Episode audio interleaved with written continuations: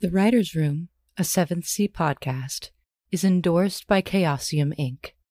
For more information, visit www.chaosiuminc forward slash seventh sea.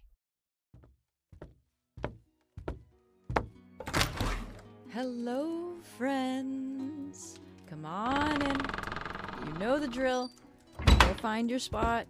Gregory's got your tea ready. And before we begin, I do have a special announcement to make. It is with a heavy heart that we bid farewell to one of our vocal guests.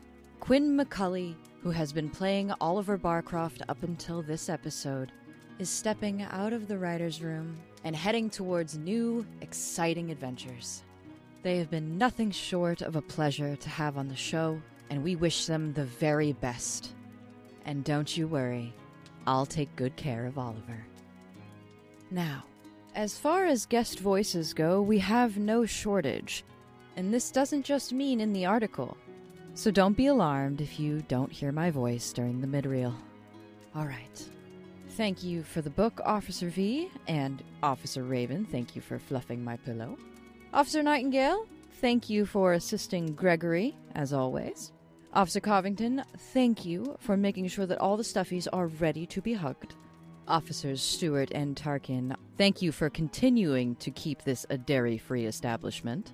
And Officer Cheshire, thank you for making sure the door always creaks. That's how you know you're truly in the writer's room. So, last we left off, I do believe we were escaping a gala. So let's see what our wonderful gay pirates are up to now. Oh, and before I forget, there is a volume warning in this article. There are going to be sounds of combat, so protect your ears, will you? All right. Article 4 Castille isn't safe. Not anymore.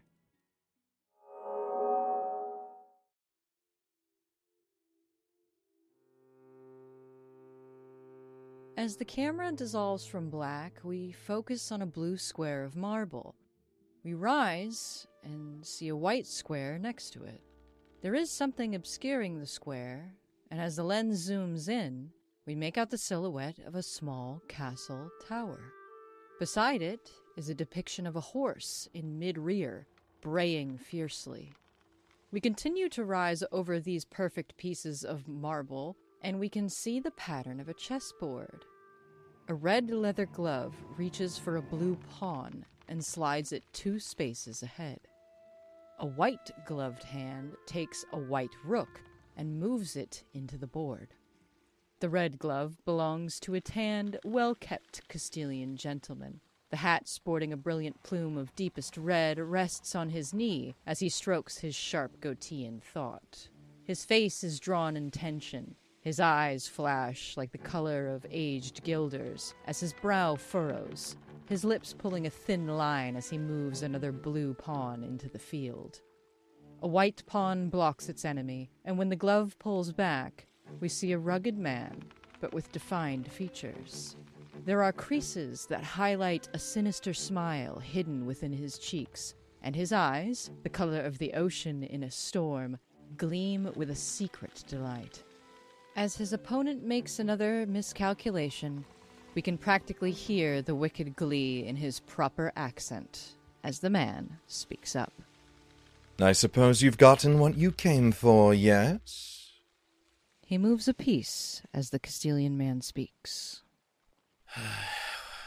of sorts. You see, with your untimely arrival, our quarry has gotten away from us. And now we cannot return to the Vaticine empty handed. The man moves another pawn forward and leans back in his chair. I was told to find you, Captain Kingsley, because you might know where I could find our missing heretic. Captain Kingsley tries to hide his smile as he looks back. Now, Sebastian, you know it's not our fault that we have more organization. Kingsley's rook finally takes a pawn, breaking into the fray. The Castilian man grimaces. The cardinal was very strict. With his bishop free, he takes one of Kingsley's pawns. So, what do you propose since you have me on the back foot? Kingsley leans back, taking in the move and the question. Well, I believe there's something of great importance that you want from me. And as far as I'm aware, I personally don't require anything from you. Although, diplomatic immunity would serve us well. Being able to trade freely in Castille could benefit us both. With the bishop out of the way, Kingsley moves his rook into place. Check. I can see if the Cardinal will be willing to hear you out, but before I disturb His Holiness, do you have what we want? It's a risky move, but he backtracks his bishop to protect his king. oh, I can assure you, we have exactly what you want. Kingsley, with a wicked grin, moves his queen into place. Check. Mate. And as the Castilian man struggles to accept defeat, the camera transitions through the chessboard, through the floor of the ship, into the second deck, where we find Mallory. Mallory, how you looking? Mallory has been utterly paralyzed ever since they were cornered coming out of the secret stairway in the observatory. The ATC threw a cloak over you and hurried you out with a contingent of people around you to ferry you as quickly and as quietly out of the observatory without letting the Inquisition know. Interesting. Okay. They look tired. They look disheveled. Did they take away the journal and the lenses? They did not. Oh, well, in that case, Mallory has been clutching that box and that journal to their chest with a death grip, but otherwise, they have been unresponsive. As far as you're aware, you are on an ATC vessel. You are still at harbor, the ship hasn't left yet, and you're in this ATC brig. As brigs go, it's not terrible, and they have given you food and water. You're not being treated poorly but you are being held, and so far, the Inquisition has not shown itself. A young person wearing the stupid, silly wig and the coat and everything with a rifle is standing guard. He leans his head back and notices that you haven't eaten anything and says, Hey, you really should eat, you know. Mallory doesn't respond. Listen, I and he looks around to make sure nobody else is around and kind of like leans his head inside the cell as much as possible. We're trying to save you from the Inquisition. That does catch Mallory's attention. I was under the implications that you were working with them. He shakes his head no very quickly. No, they want to kill you. The Inquisition. Yeah, I gathered that much. We. Uh, well, my captain wants to hire you. Who's your captain? Hey, Ders. Yes. You want to give me the name of your rival captain that uh, fucked your hand over? Oh, fuck. yeah, that was Adam Kingsley. Captain Kingsley. He's really adamant on getting the most up to date equipment for Star Charts, and he wants to hire you. Oh, well, that's surprisingly reasonable of him. Is there a reason I'm being kept in the brig? I don't personally know why, but they say it's for your safety. Because I feel just so safe here. Is there any way I could talk to your captain? Not right now. He's talking with the High Inquisitor. I see. Is there any way I can leave this cell at all? He thinks about it. I guess they didn't give me specific orders to keep you here. Well, then you aren't breaking any rules, are you? Let me stretch my legs a bit. Yeah, as long as we stay down here, because I don't want you to be seen. What's your name? How? Well, Howell, are the Inquisition aboard your ship right now? Yes. I see.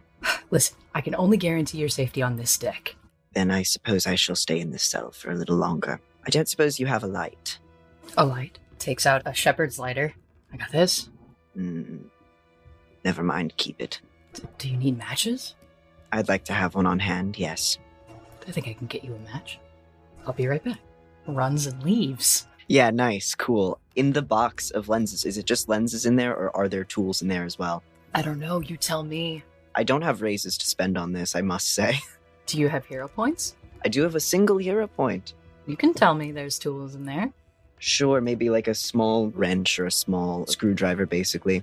Mallory, while Howl is gone, is going to see if the lock on this cell is something they can pick. It's a skeleton key. It's got two pins. It's very easy to pick.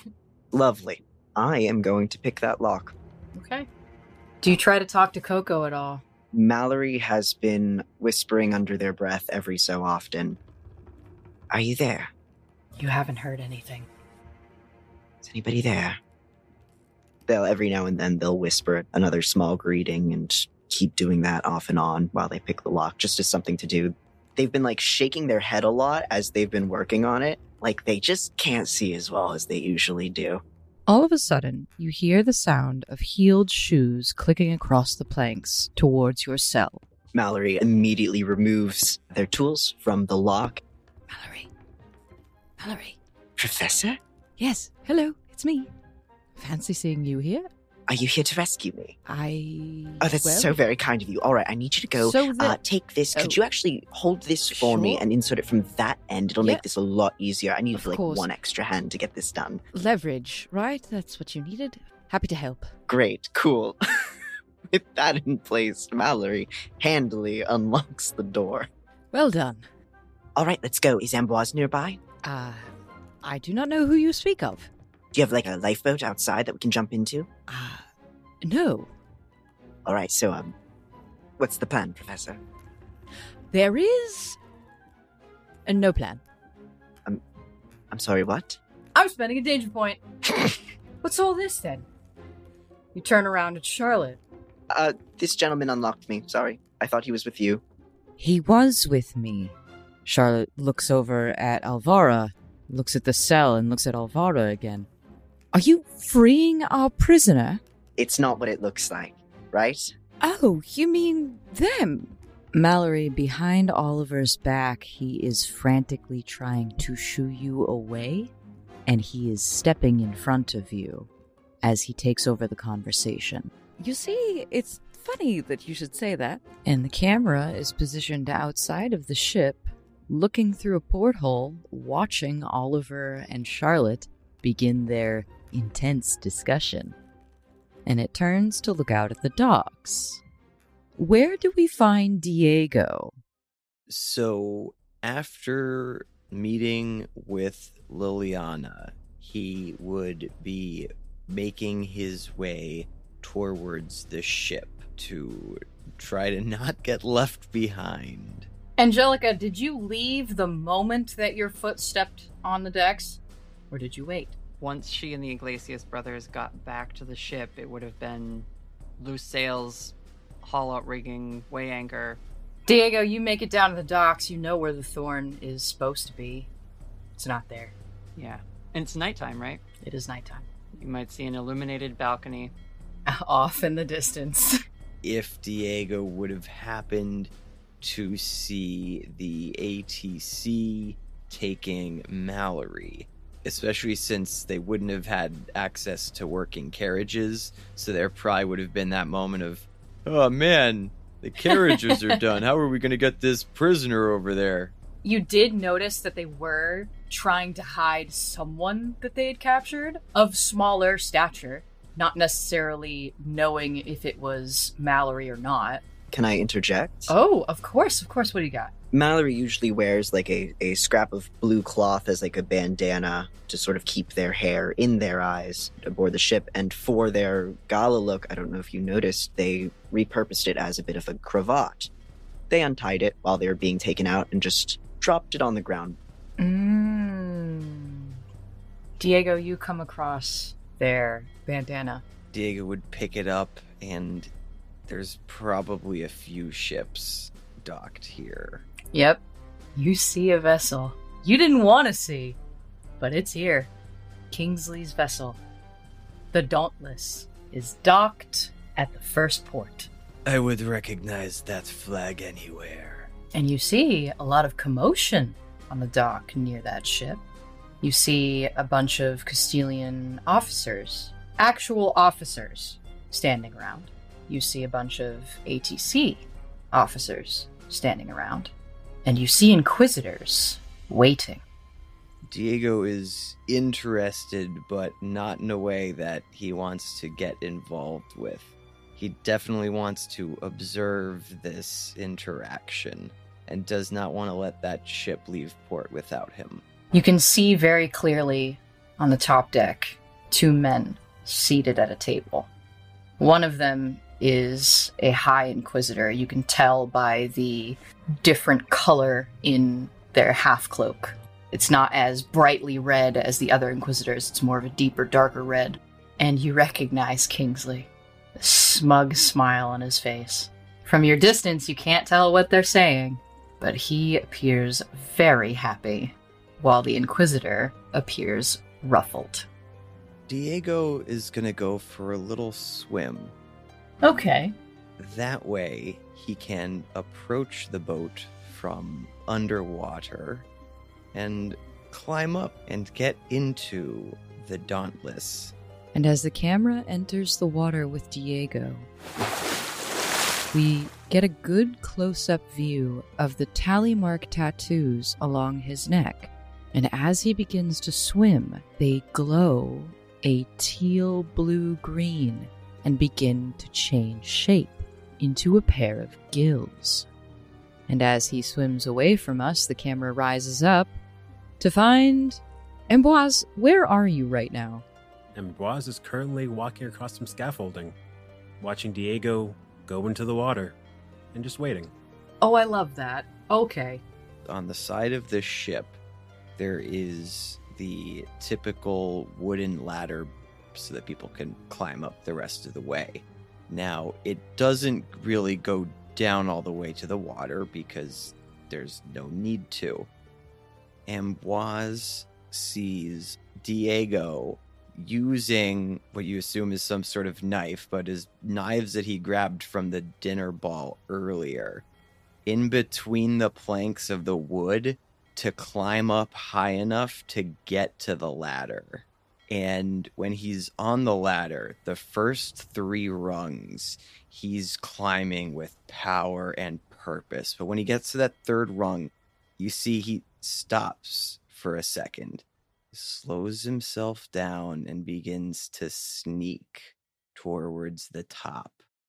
The camera is positioned as though it is floating on the surface of the water, looking up at Diego, and every once in a while, a little wave will come over the lens.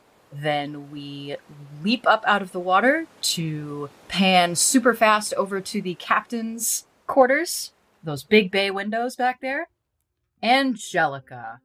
Door opens. Saya walks in, closes the door behind her, and leans heavily against it. what a night.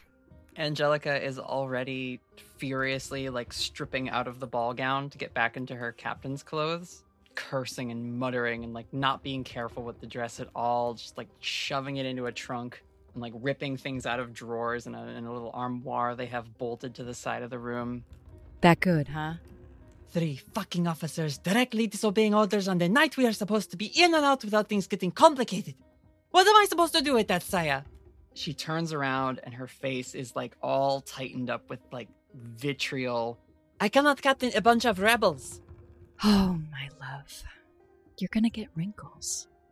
And she walks directly up to you, grabs your face in her hands, and then takes her fingers and lightly dapples across your forehead to get rid of all the creases. She's like half into like her pants and or in like a jacket or whatever, and she just like sighs and fully crumples into Saya. It's so stressful. I know. Being a captain is very tough.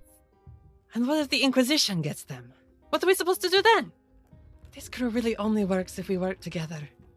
Angellica, if they weren't capable individuals, you wouldn't have hired them.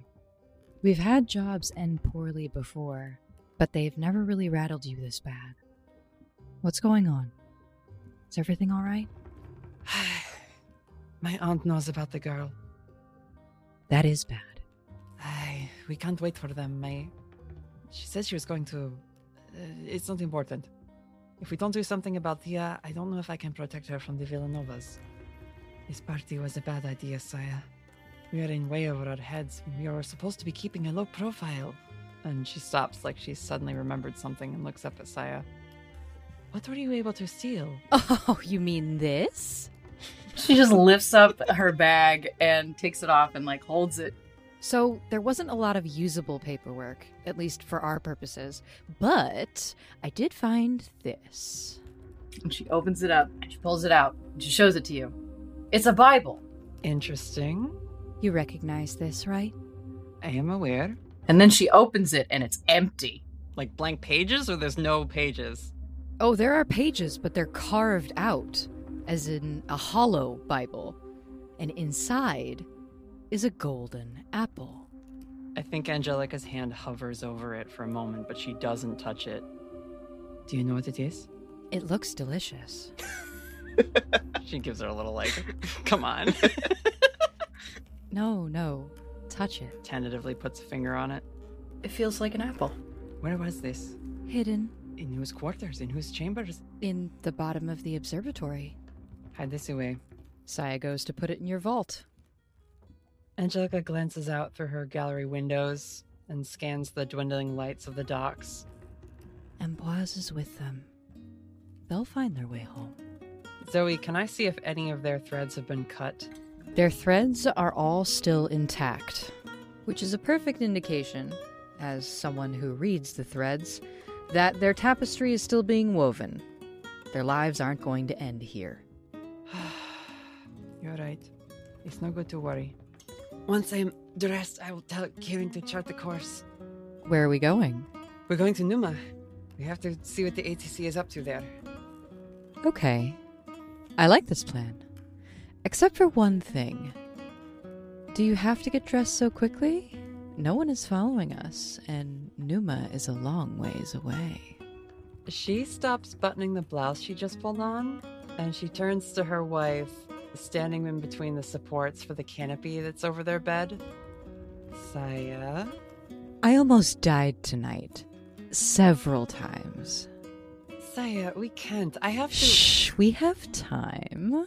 She shoves you into the bed. No! Stop! No. You realize this is more insubordination. I am a pirate, mwah, ah! and I'm your wife. You can't tell me what to do. Eventually, Angellica stops playfully resisting and just kisses Saya.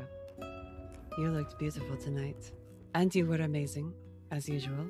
Kieran got you all to himself for the party. Let him be captain for a while. It's my turn to dance with you.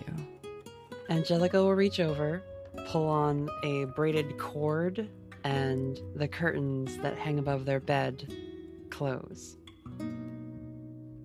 And we transition away from that scene. Perhaps the mutiny was actually a gift. Dalla, what are you doing? Where are you? I am on the ship. I am one of the few crew members who did go back to the ship. Thank you. She was carrying Kieran on her back, tossed Kieran into the captain's quarters at some point, knocked first, opened it, tossed Kieran in, closed it, politely averting her eyes. She's used to that. Yeah, yep. Other than like the NPC crew members, there's not really anyone else on the ship right now. Are you in your quarters? Your infirmary? Yeah. She's probably tidying up, checking on her stuff. You hear a small voice behind you. Oh no. Hello. Absolutely flinches and then immediately tries to collect herself of like, oh, I hope I didn't offend the kid. She's holding her hands together in prayer almost in front of her. Where is everyone? They're not back yet. You mean we left them behind? I wouldn't worry. Everyone on this crew has their special ways of showing back up. Can they swim that fast? Yeah. What about the door? Dalla does not know enough about the door to be able to talk about this with the scary child. Good girl, Dalla. Very good. How does the scary child know about the door? Hmm? Dalla had a moment with the scary child last time where she said the door was was it screaming in pain? Something terrifying. We are just deflecting, not talking about the scary door with the scary child. We need to make sure it's unlocked. and leaves. Mm-mm. Nope. She's following. Drops whatever she's holding. Tia is very fast. Oh no. Get the kid some ankle weights. You have no idea how this child just blipped from one end of the ship to the other, but she is reaching for the door handle. Dalla has long legs. She's hustling. Can't I use a hero point to stop this? Yes, you can. I would like to scoop her like gently around the waist and kind of pick her up and swing her in what she's hoping is a playful way of like, oh no, you don't. Mm-hmm. And then she's just gonna start marching her up towards the deck. You know what? Let's go to the deck. We can keep an eye out for the rest of the crew when they come swimming back, okay? Does not matter what this kid says or does. I don't care if she's wiggling around, if she's kicking, don't care. Picking this kid up under the arm, we're going. I'm gonna spend a danger point. I imagine you pick her up by her waist, twirl her around so much that she's facing you. Mhm. She puts both of her hands on your chest to brace herself because holy shit, I'm now up in the air. Sure. And you feel this cold pull of an icy thread being drawn out of you. You can feel it in the back of your teeth. This quick little buzz. Have I ever felt anything like that before? When rune magic was used incorrectly near you. Hmm. And this is worse. This is like stronger. This is a lot stronger. I don't like that. Tia looks at you, very surprised. Are you sure they're going to make it back? Oh, yeah, I'm sure. Dalla's running towards the top decks, holding the child out, creeped out as hell, but gotta get her away from the door.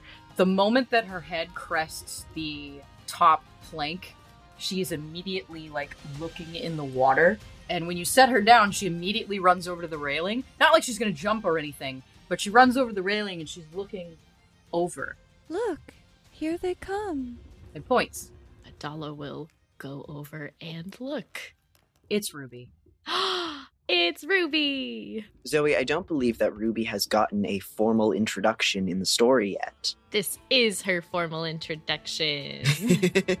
So the camera gets a good look as the lantern light kind of casts itself on the water, and we see a shark fin. But it's not the typical shark fin that you would see, it's a tail fin.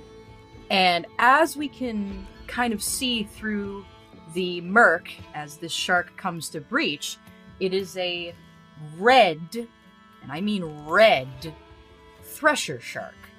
Long, long body, long tail, very slim, very agile, looking playfully up at Dalla and slaps her tail, which is her way of saying hello. Dalla's gonna kind of lean down a little bit towards Tia and hold up one of her necklaces that has a shark tooth on it. This was a gift from Ruby. She's our friend. Ruby. She follows us around, keeps an eye on us. She's good at that. She waves her silver hand at Ruby, and Ruby waves her little tail in response. Ruby actually swims over to where Mallory's quarters are, and every once in a while you see Ruby's head lean up and look. You watch Ruby actually roll over onto her belly, expecting something, and when nothing comes, Ruby swims a little slower. Oh. No. I'm sorry, Ruby. I'm sorry. Dalla's gonna call out to Ruby. They'll be back later, don't worry. Ruby slaps her tail twice, which means yes. And then her tail kind of dips beneath the water. And Tia is fascinated now. Even though Ruby has gone beneath the breakers and is really difficult to see, Tia is absolutely fixed to try and find Ruby. So for the moment, she is occupied.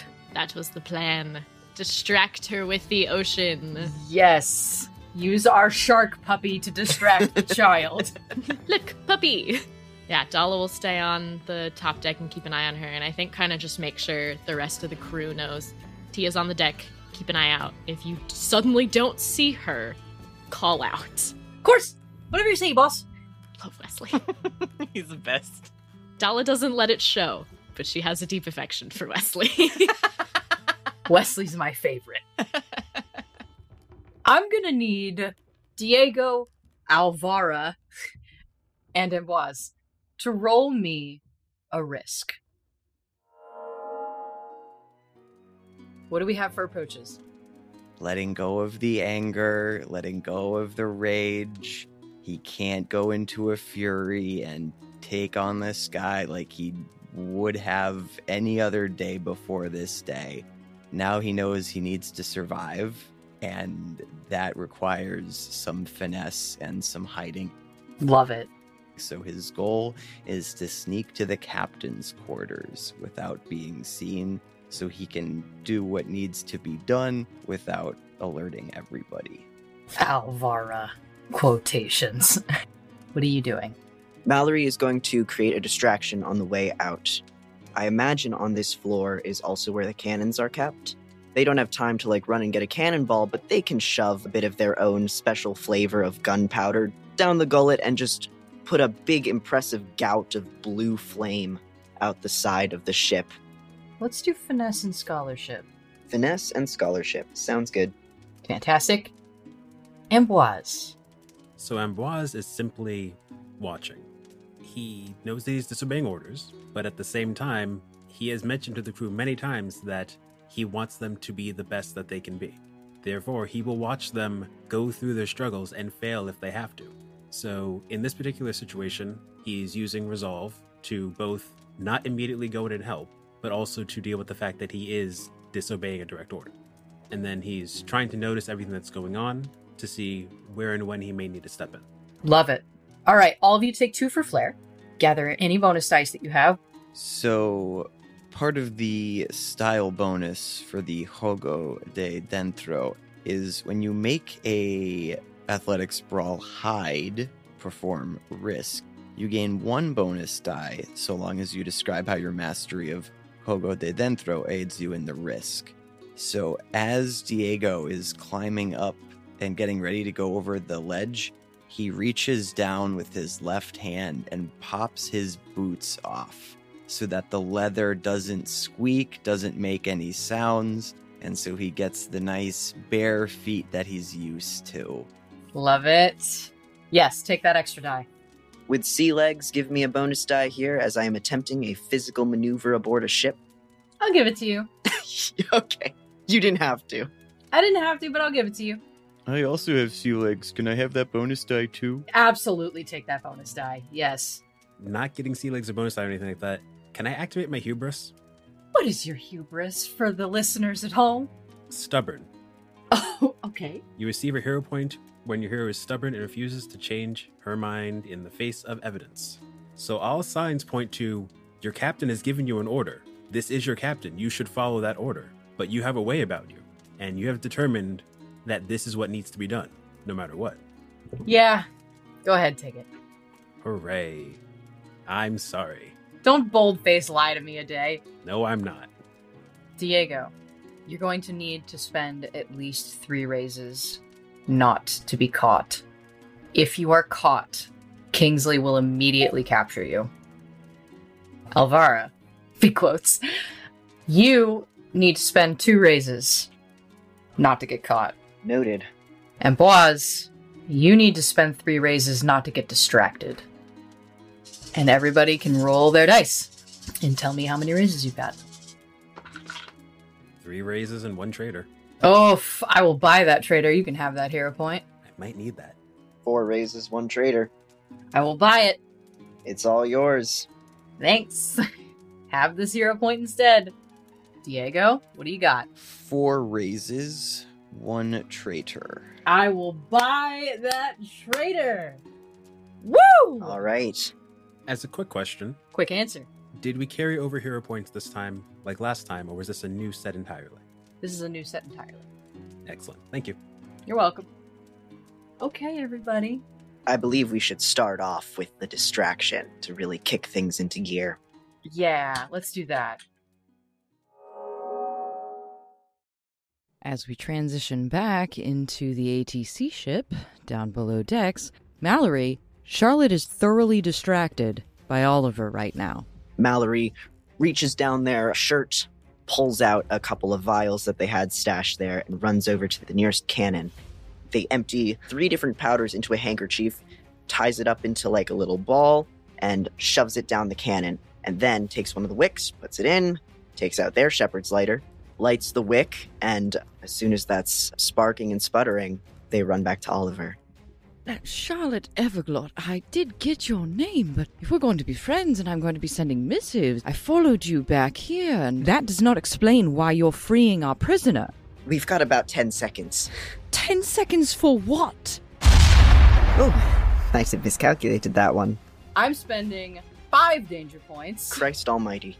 The camera follows the gout of blue flames, and we see Kingsley and the Inquisitor both jolt and look up. And the Inquisitor sees the blue flames, draws his cutlass, and says, Ellos tienen el Diablo Azul. The Blue Devil?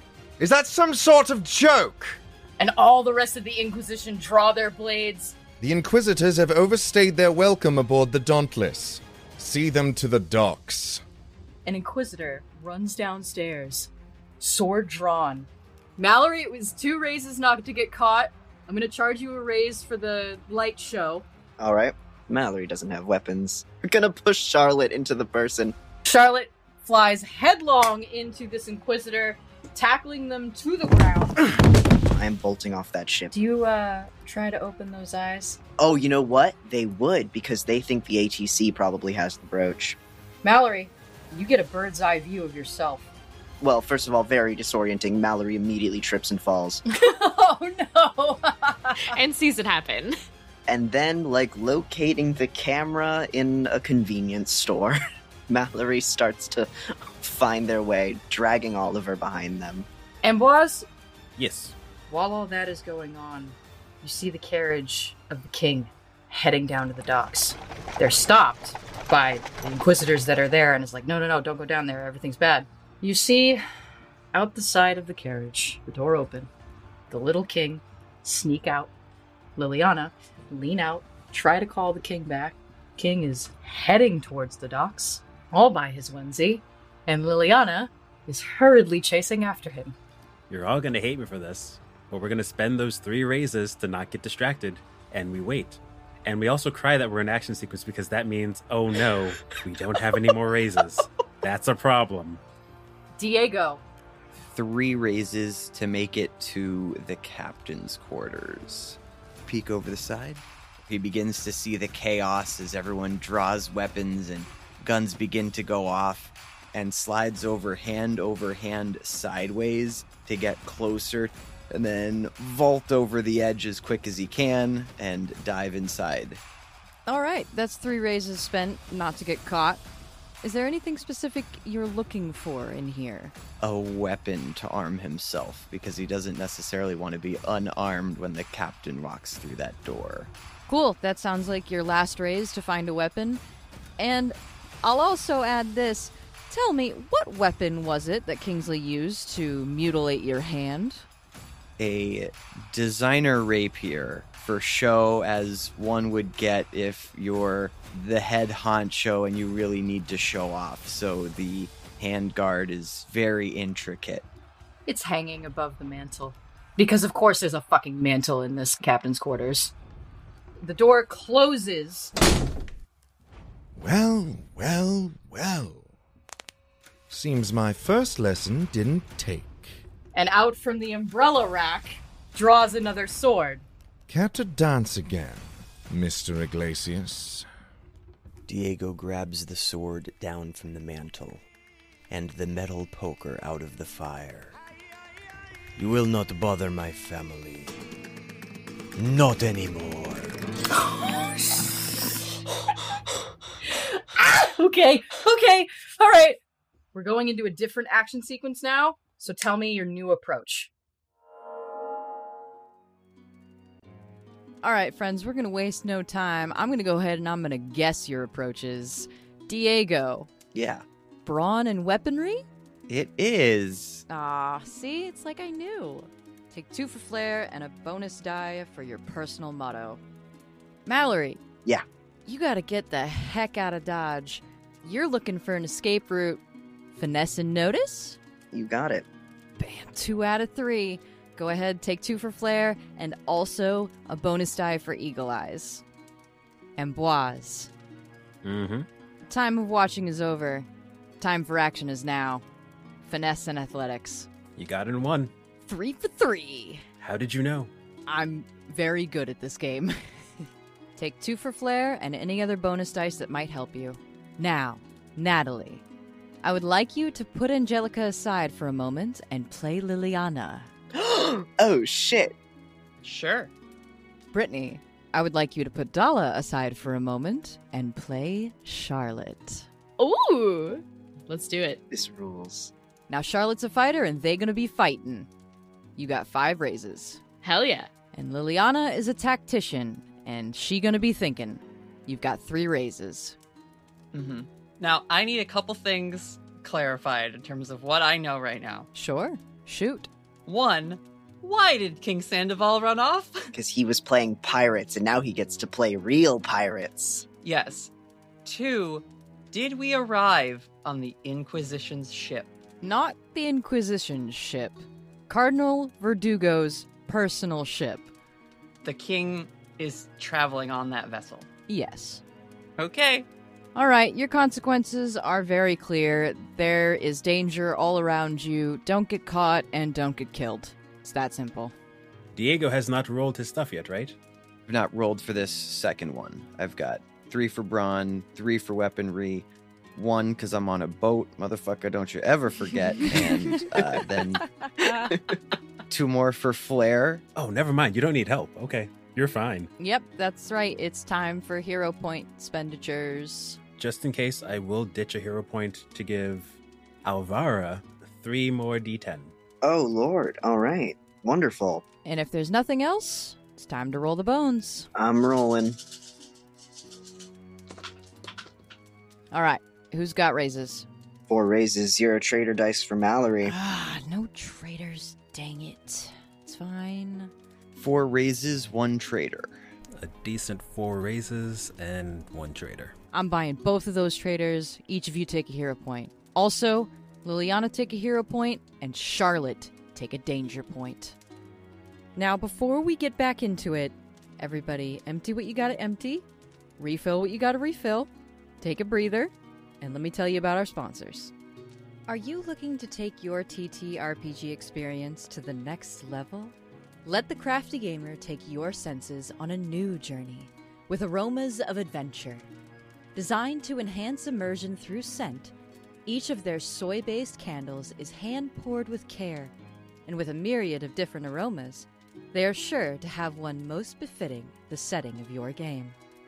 If you're in the market for aromas of adventure and other tabletop inspired merchandise, visit thecraftygamer.com and use the code Writer's Room in all caps for 10% off your purchase. The Writer's Room is also sponsored, in part and parcel, by Ten Quills Dice. Are you tired of handpicking your d10s out of your standard sets of seven? I certainly was.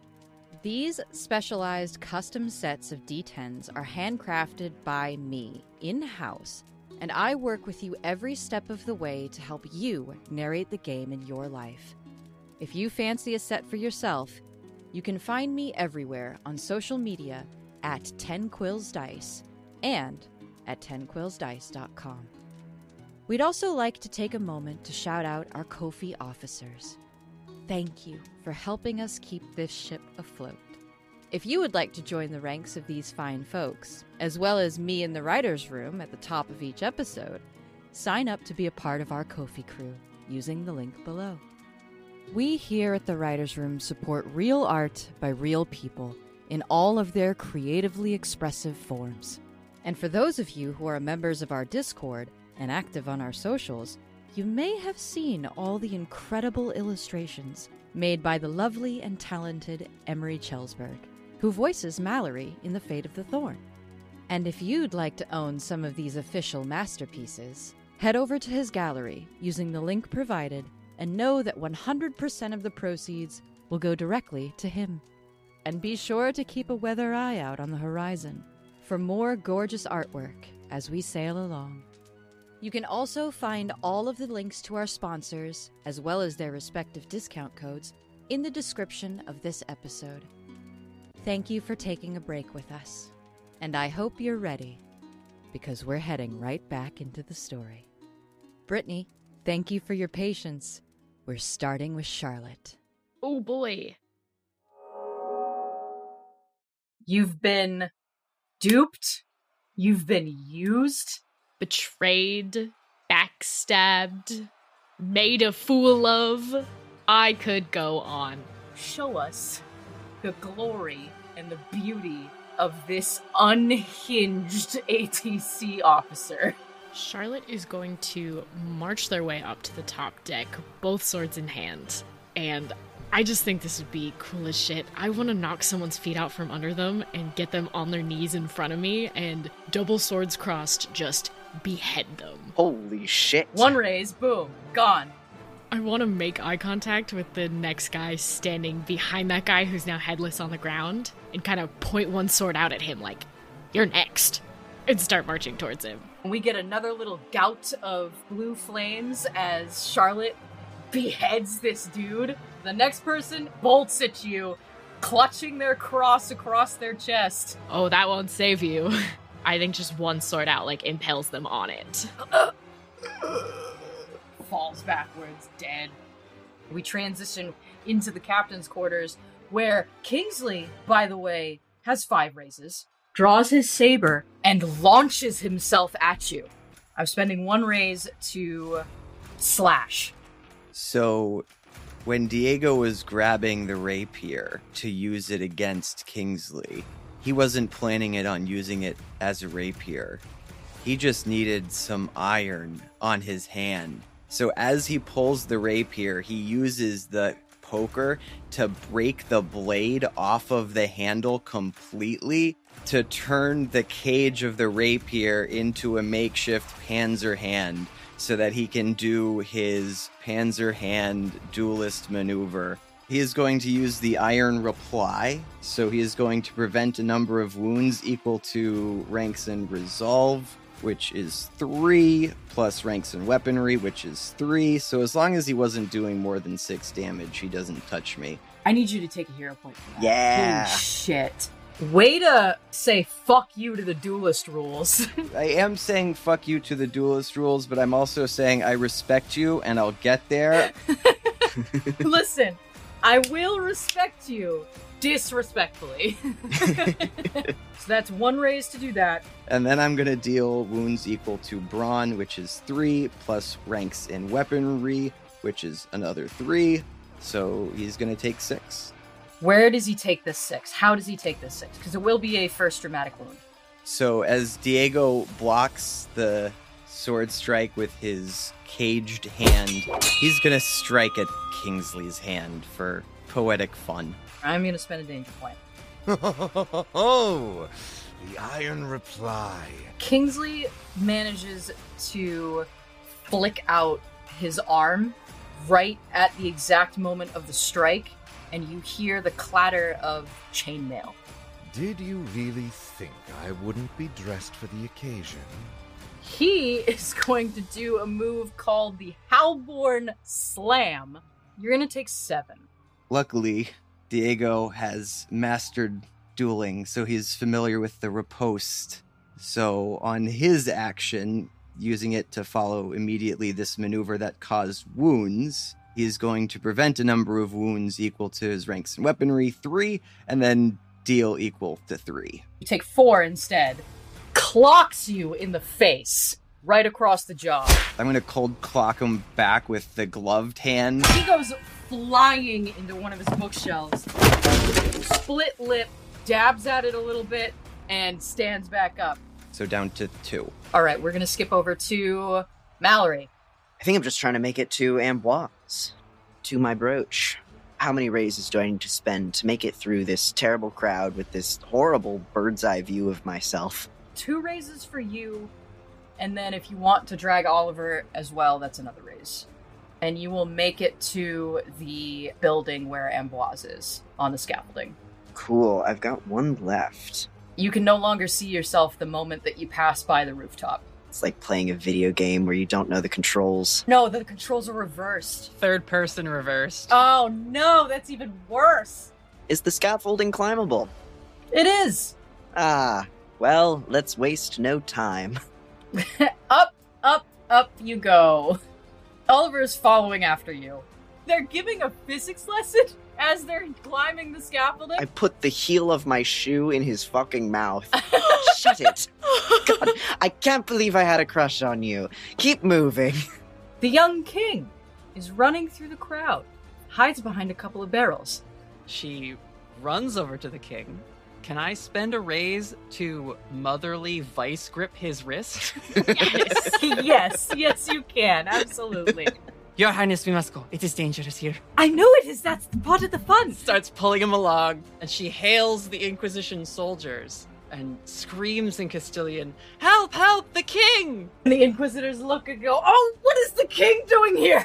Yeah, and she starts dressing them down. How dare you start a fight while His Majesty is visiting this town? You are putting the king in danger. What is wrong with you all? Luciano! Luciano!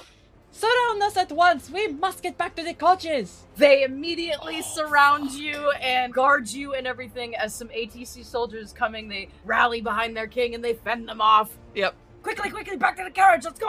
Vamonos. but I want to see the fight. I can hold a sword. My lord, please. and you guys hurry back up there. You have one more raise. Is there anything you'd like to do with that? Um. Let me hang on to it and think of something else to do. I will happily spend a raise to cut another Inquisition person down as I'm heading over. Hell yes.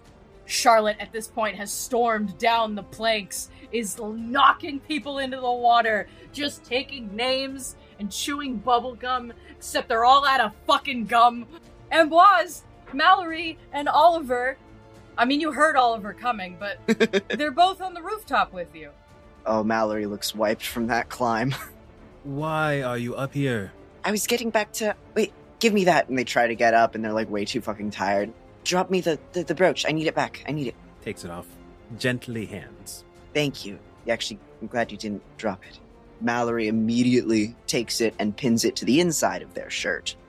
Hear a very faint, weak. Mallory, Darling, I'm so sorry. Are you alright? I saw the blood and I got nervous. I'm alright. What about you? I'm fine. I'm. Your heart rate is telling me otherwise. What's wrong? It's, um. Listen, I need to work out a bit. Do you need me? I can. I can try and. You rest. You rest, and I'll, um. I'll call upon you when I need you many, many hours from now. By your will. And then it, it just goes quiet. Ambroise, that was all said out loud. Mm-hmm. It was. Dr. McCoy, who are you talking to right now? Uh. Myself. I'm always talking to myself. I do that now. I see. I've gone through a lot since I've graduated. I hope you know. I can tell. Say, is this what a pirate shindig is all about? this is rather exciting. Can I spend one to get the attention of more ATC people and kind of draw the attention up to the ones on the roof? There they are. Get them. Brittany. Oh my god. God damn it. Charlotte, you snap to and give orders out to the small contingent of ATC soldiers that are around you. They immediately stand to attention, look up, and then aim their rifles. Charlotte's gonna point the sword again at Oliver the same way. There's that bastard.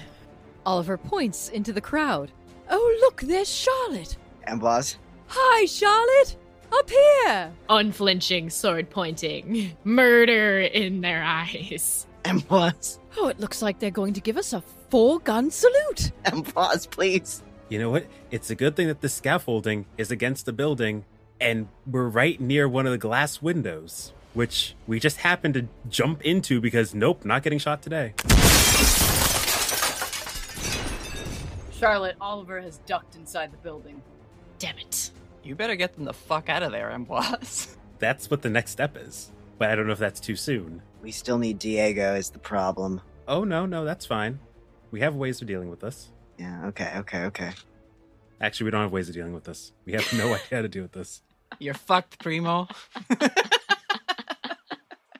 Diego, we're gonna jump back to you and Kingsley. You've cut his lip open. He looks more invigorated than hurt, and he grabs a club that's hiding in between the bookshelf and the hearth and launches himself at you, going in for a lunge. He's going to deal 12 to you. Unfortunately, it's unavoidable. I do love Ders getting out the rule book. as Zoe was saying, there's there's not much you can do against lunge, especially when you've already used your signature move earlier in the encounter.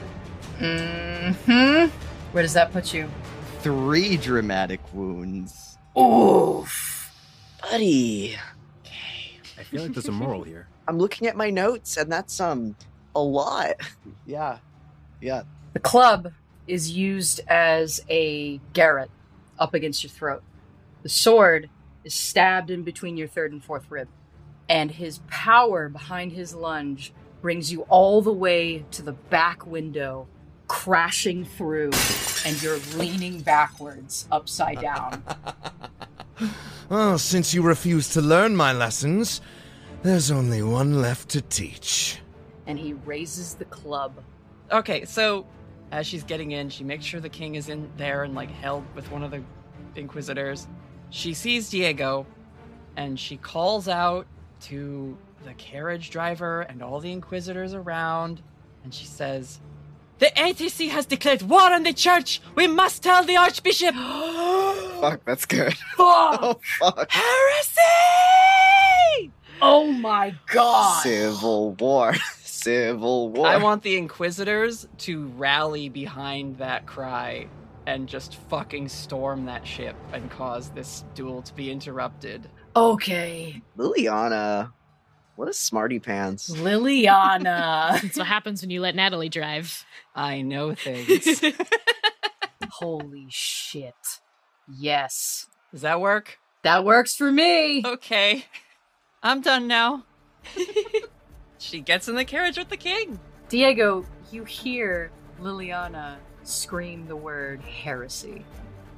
Kingsley is like looking down at you, completely enraptured in his revenge quest, and hears the cry, looks up, sees all of the Inquisitors all of a sudden rallying, overwhelming ATC soldiers, Seems I'll have to cut this short. and he pulls out his sword, grabs your ankles, flips you into the water. Mr. Wicket, put us to sea. I want Castille out of my sight. Can I spend my last raise to make sure I am on that ship when it leaves? Yes. Sweet. Charlotte, all of a sudden, the Inquisitors are fueled with this new fire.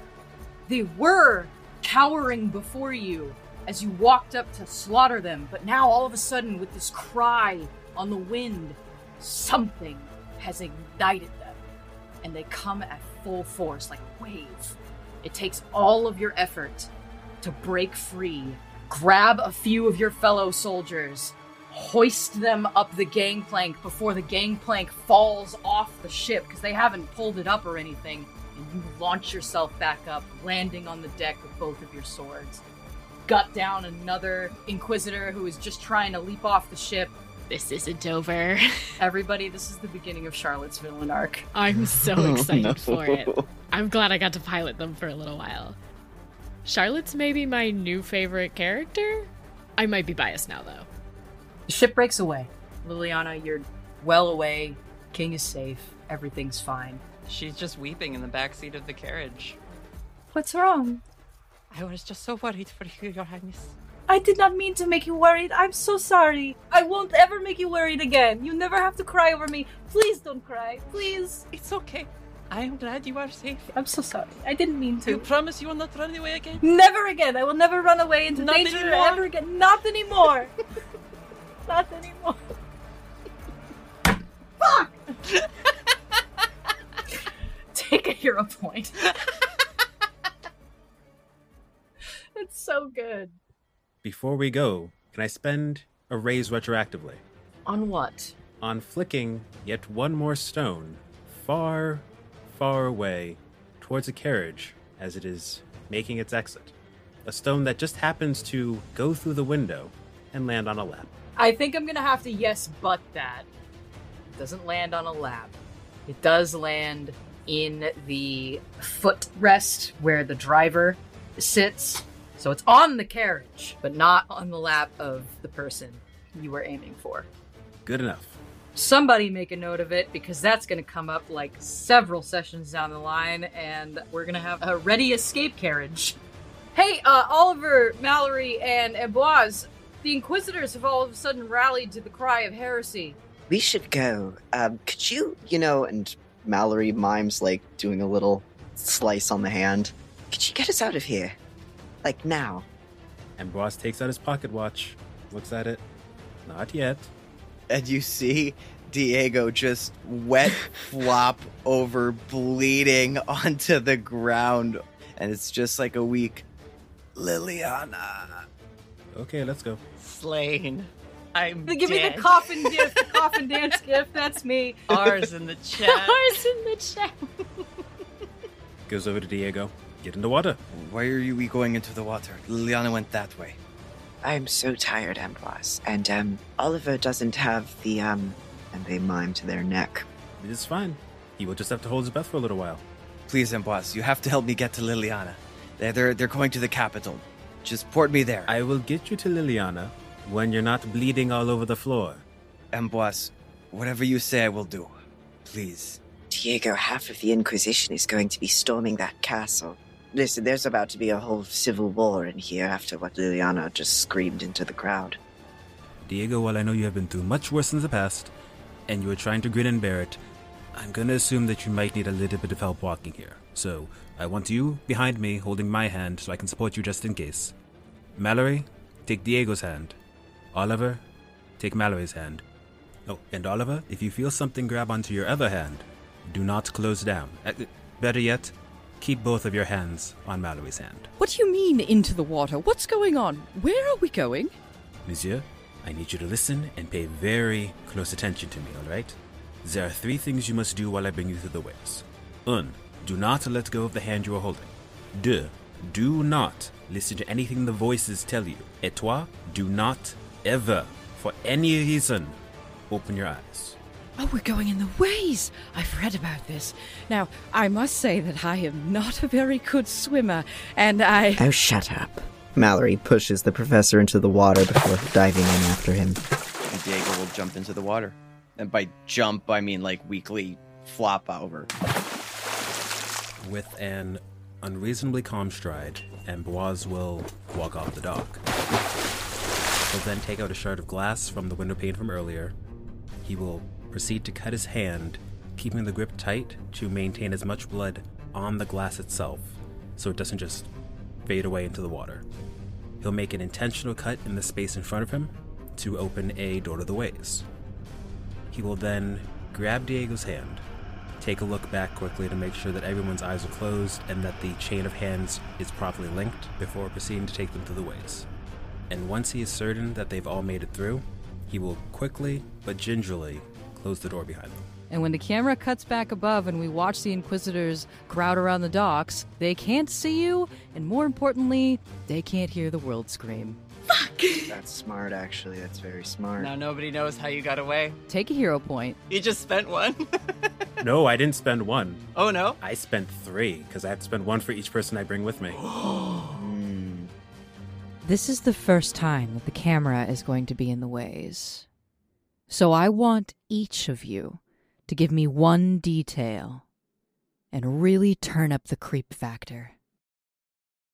In the ways you hear distant voices that you can't make out because the words are incomplete, fading in and out, louder and softer, from all directions and from no directions, as it's constantly changing. It's just strained phonetic sounds that are in discomfort and stress. For some reason, there's buildings, but all of the buildings seem to be phasing in and out, and they continuously switch from a house to a castle to a bridge that's just on land. And if one was to look and follow the path that they're walking, or various other paths, they'd realize that it's as if everything is compressed into this small space. You feel your heartbeat in your ears and your hands and your chest. And it keeps speeding up. The air is dense, thick somehow, though whether it's from humidity or dust, or just the heaviness of the world you walk through, you can't tell. Regardless, when you breathe it in, it feels like you're drowning, like something's trying to slip inside your throat and bury itself in your lungs. So you have to keep your eyes shut the entire time, but as you are like walking through, it feels like things are brushing up against your skin, but if you were to like feel it, there's not actually anything there. Though you've been told to keep your eyes closed, you swear something is trying to force them open. When you put your hand in front of your eyes, you don't feel anything. But as soon as you stop focusing on it, you almost feel as if light is starting to pour through. Mallory, you don't have to keep your eyes closed because Coco is shutting them for you while his remain open. But can I? No. Please? No. Just this once, and I'll never ask again. Is this said out loud? Yes. Ambroise stops them walking. Oh, fuck. don't you dare. Oh, God. Oh, yeah, Mallory shuts right up. And you distinctly note that his accent drops Ooh. and then tugs them along. Ambroise, you feel the familiar pull towards the door. You reach out, grab the handle, it clicks open, and then you walk out.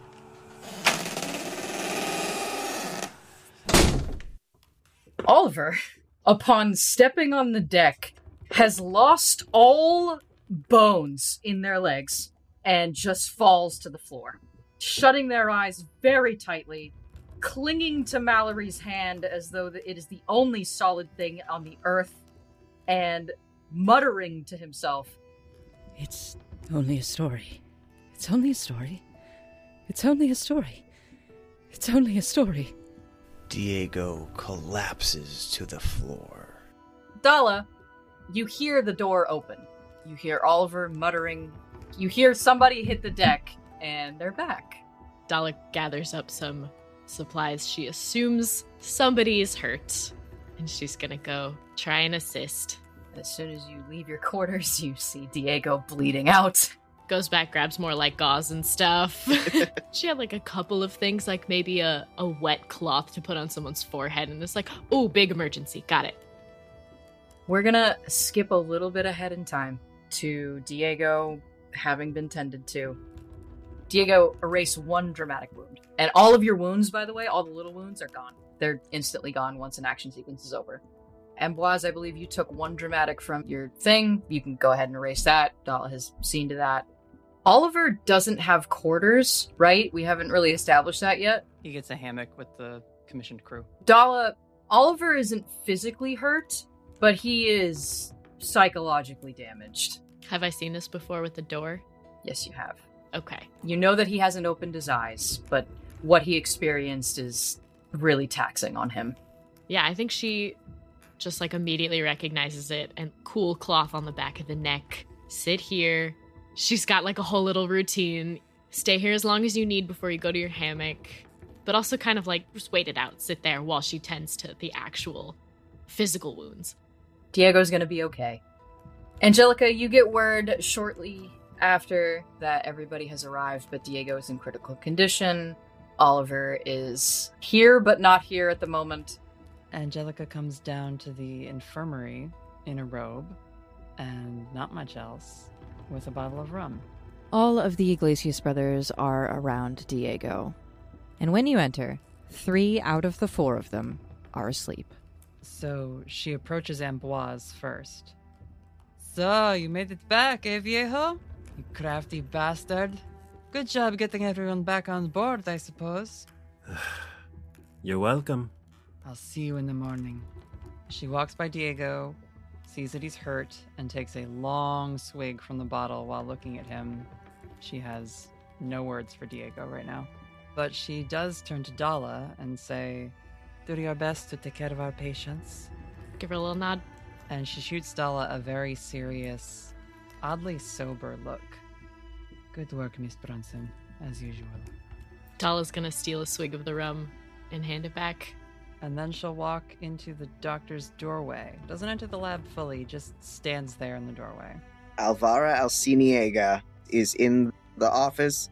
Mallory is hiding from you. Alvara is seated on the bed, just kind of like wondering, like looking at the lab. She makes the same mistake the Inquisitors made and assumes Alvar is Mallory in this moment because it's dark and she's been drinking. Oh, fuck you. fuck you. Well, Doctor, I hope whatever you found, it was fucking worth it. Good night. And she kicks one of the stands so something falls and breaks. and slams the door.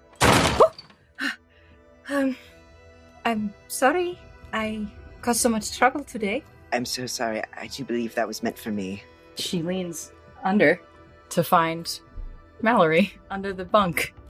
Is uh is that your your captain? Yes, that's um, Captain Angellica de la Sombra. She's usually not like that. I could smell the the rum. Yeah. I'm sure she didn't mean it in such a cruel way. No, she probably did, and she was a little bit right. What? No. No. She wasn't right. I'm not sorry. I think you can come out now, or or you can stay. I, I I'm not uh, going to assume anything. Uh, no, I, I am. I should probably be going off to sleep anyway. Oh, uh, yes, I'll um. No, no, no, no, no. You, you, um, you stay here. I don't, I don't sleep here. Not usually. Then, what's the bed for? Holding more of my stuff, really. They move like some extra papers off the side. That is a very clever use of the space. Why, I, I, I haven't thought of that. Well, most people sleep in beds. I think you're actually quite smart for using it for its intended purpose. Pull the the journal out from their shirt that they had it tucked into. I have your notes, and I um I put your lenses over there. You, s- you saved my my notes. This is why I'm not sorry for going back. She opens the case. One of them might be a little cracked, but I don't think it was one of the special mirrors. I think that might have just been a, the plain lens. I think I have extras, actually. We can work something out. Do you mind if I use your tools? Oh, please. Please do. Everything here is at your disposal.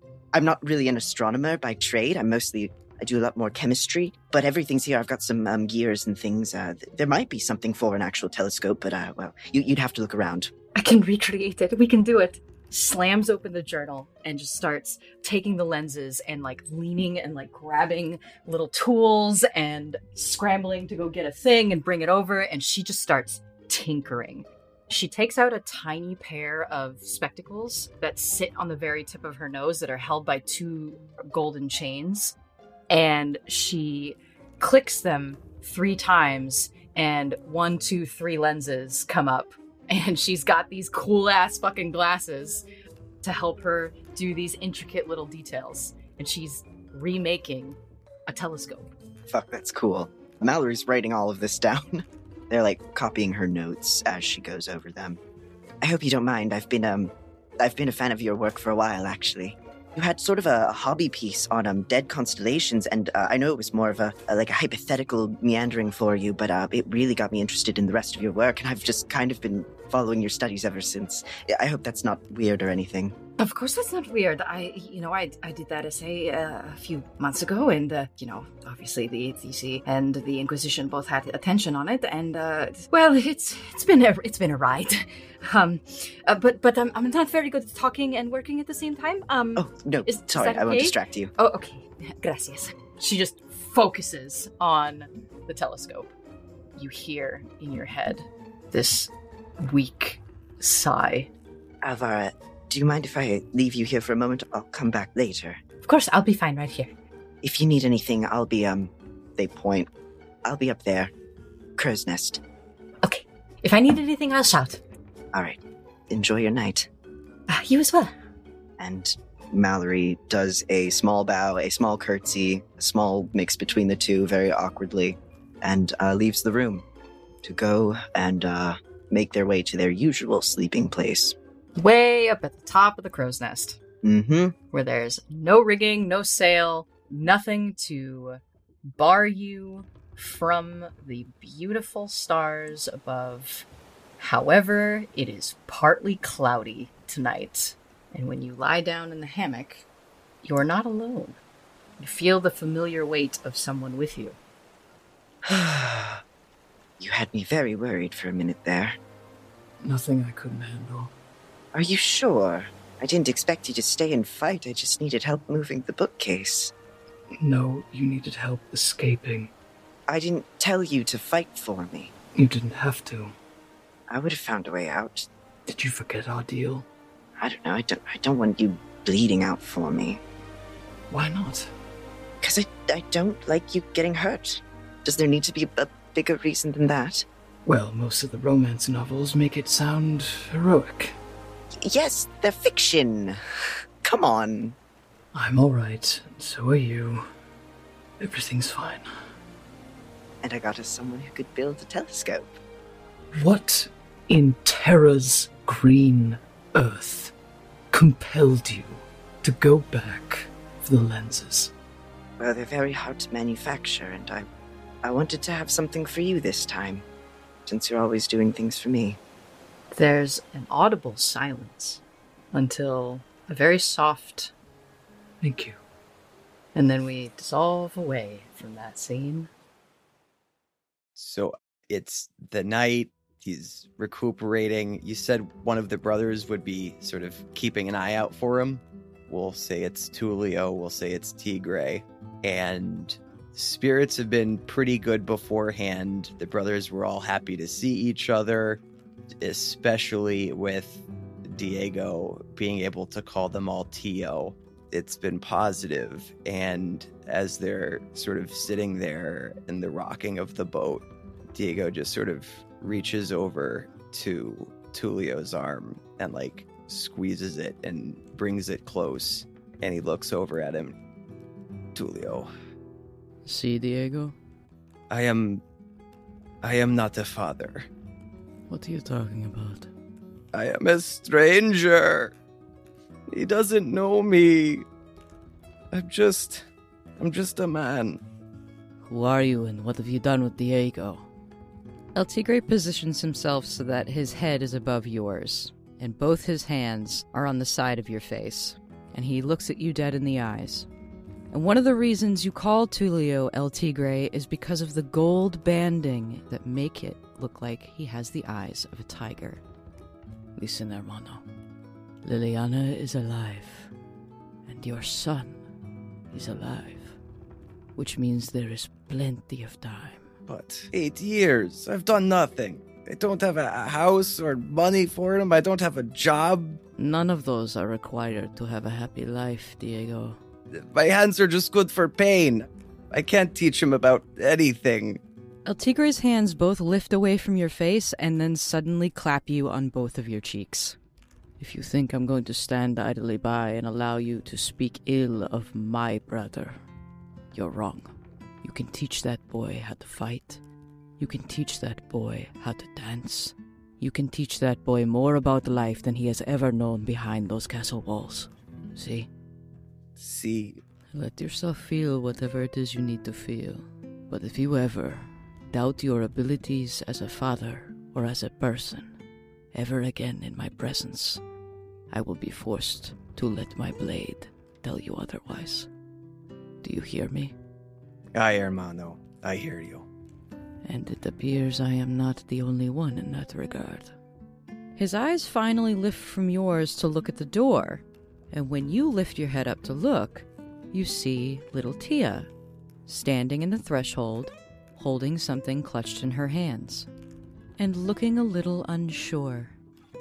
Hello. I'm sorry to bother you. You are fine, little one. I. I think I had a nightmare. And I don't want to sleep alone. Yes, there is space in the infirmary. Uh, Tulia, will you get another one of the hammocks out? Tulio gets up to go get a spare hammock, but the moment that he moves is the moment that Tia decides to step in.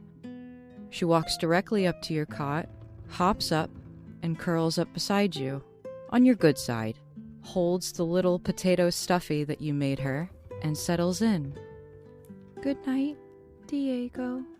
Good night, Titi Tia. And the camera pans away from that scene, out the porthole in the infirmary, to watch the moon cast her beams on a calm ocean as the Thorn sails into the night, heading directly for Numa.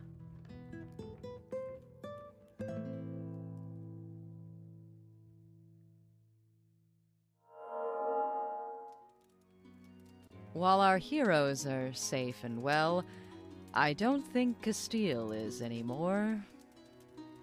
But that is going to be a problem for another day. Until then, we'll see you next time, friends. And remember, be safe and well.